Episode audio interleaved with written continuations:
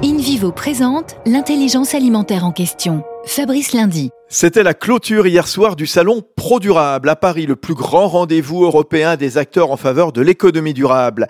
Hélène Frey, félicitations. Vous êtes la directrice marketing du groupe InVivo, dont la démarche Semons du Sens a été mise à l'honneur. Oui, notre démarche Semons du Sens a été sélectionnée et nominée dans la catégorie marque professionnelle engagée. Semons du Sens est une démarche innovante qui contribue à des filières durables, qui créent de la valeur, qui sont respectueuses de l'environnement. C'est la réduction de l'empreinte carbone, préserver aussi la biodiversité, la ressource en eau. Près de 10 000 agriculteurs sont engagés dans cette démarche. À travers Semons du Sens, c'est aussi la maîtrise par InVivo de tous les maillons de la chaîne agroalimentaire, des agriculteurs, des consommateurs, des clients et des citoyens. Et c'est surtout la reconnaissance des équipes tout au long des filières agricoles, notamment en blé, en orge et en vigne. Et encore bravo Hélène Frey. Union nationale des coopératives agricoles françaises, InVivo s'engage pour la transition agricole et alimentaire vers un agrosystème résilient.